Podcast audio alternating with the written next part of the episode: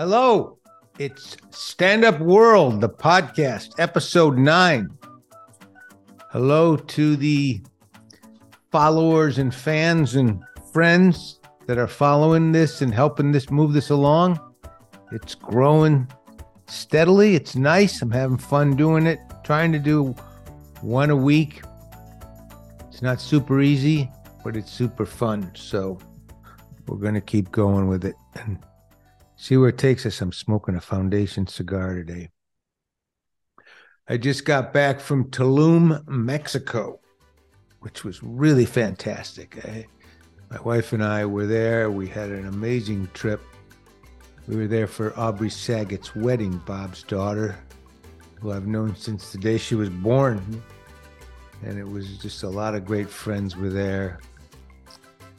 Her mom, Sherry, and her husband Jeff, and her Bob's wife Kelly was there, just beautiful with her sister, and pal Johnny Silverman was there with his wife, and it, it was a great weekend. And just Tulum is so beautiful and so nice. We put we stayed at this place called the um, uh, Tulum Cabanas, Tulum Beach Cabanas, which is was really nice. My wife and I we went swimming in the water and we had fun. And as a lot of you know, I'm married to a woman that identifies as a hostage. She is the hostage. I got very lucky, and she did not get so lucky. As I said, I've always felt that I'm payback for some heinous shit she did several centuries ago in another life. You know, her and her friends ransacked a village or something. So she's spending this life with me.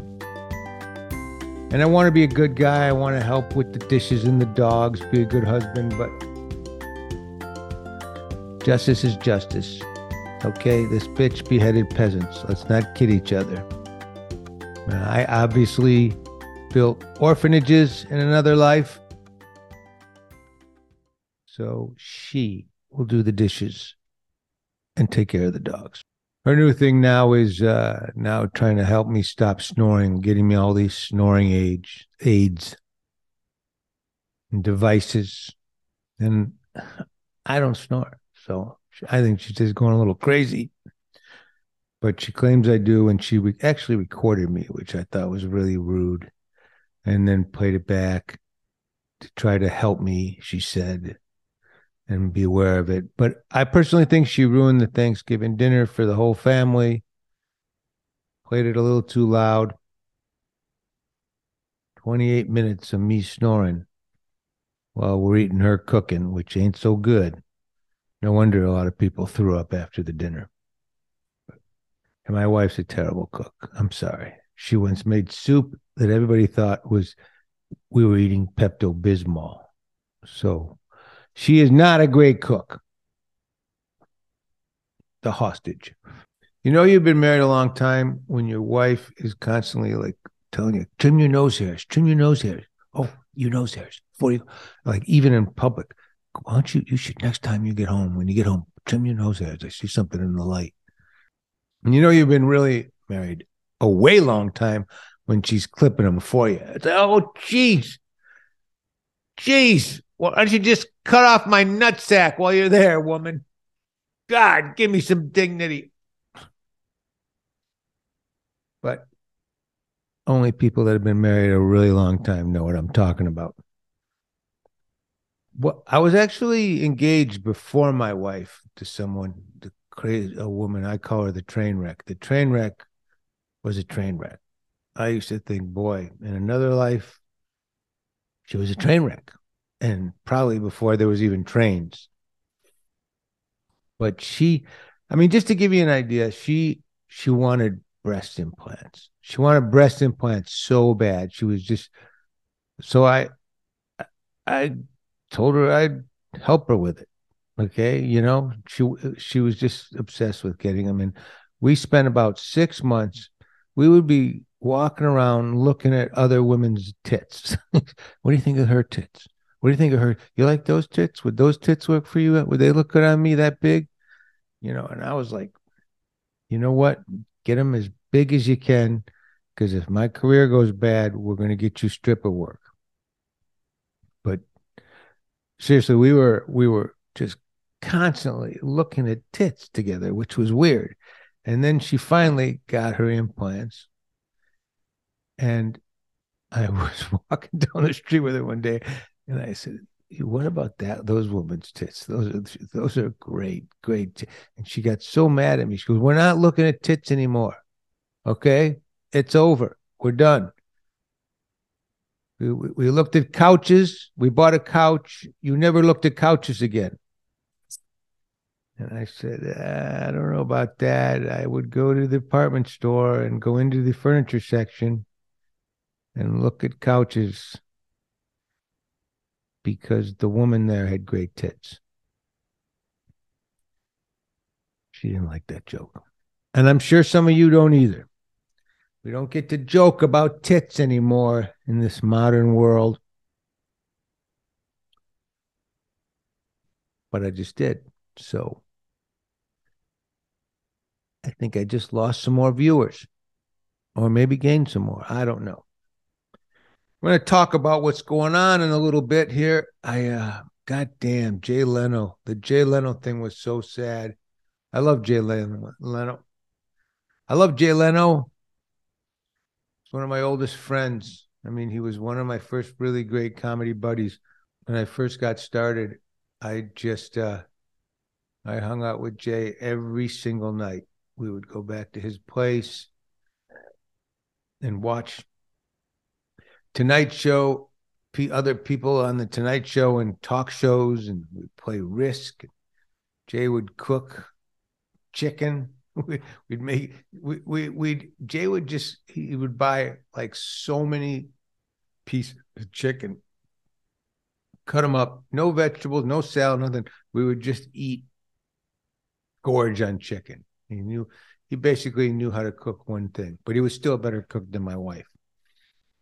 But we had fun, and I I, went with Jay to his first Tonight Show, first and second Tonight Show, and we hung out. Spent a lot of years being really close, and we're still friends. We're still good friends. I, I really I think the world of him. So uh, my prayers are with him. I mean, I don't know what happened. I, I, I hear he's okay. I hear he's okay. I sent him an email this morning, but I hear he's okay. Here's um, just for fun, for shits and giggles. Here's this great piece of Jay doing stand up from years ago. So I was like, "Hey Bob, how'd your date go with Susan last night?" Eh, not bad. Went back to my place. Guess we bawled about 52 times. Then you talk to Susan. Well, Bob had a little problem. Guess he'd been working hard at the office. Plus, the more guys around, the more macho the story. That's the big thing, you know? A guy will never really say what happened, even if he had a good time. You know, a guy could have gone to the girl's house, he might have taken a bubble bath, had a few laughs, hugged, went to bed. Happens a lot. But you never hear a guy tell it the way. A guy will always say, yeah, took her back to my house, hung her by her heels, hit her with a gun butt a few times there, fired a dum-dum bullet in her brother's forehead.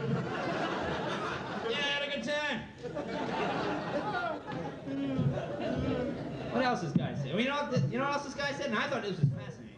This guy said that the average male has 10,000 orgasms in his lifetime. Called my doctor Thursday. I have nine left.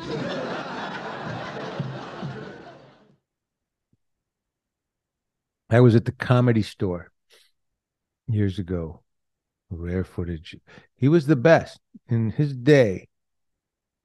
Jay would go on and everybody would come in to watch him. Everybody loved him as a stand. He was the best there was. Letterman even said it in my documentary. Without question, Jay was the funniest of all of us. I never saw him. I never saw him bomb. Anyway, Godspeed, Jay. I know you're going to be okay. You're you're awesome. Uh, I have a piece up on Gallagher on standupworld.com. Another guy that I knew from the early stand comedy store days who was quite a character, I, the, the court jester of comedy. So read the piece.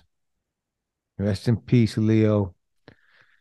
Gallagher was a troubled dude. He just uh, he was funny as hell, super successful, but always mad at somebody, always suing or fighting. Or reminds me of someone else I know who's doing very well right now. You got to enjoy it, man. You got to enjoy it while it's happening. Take the ride, but look up, don't look down. Rest in peace, Leo.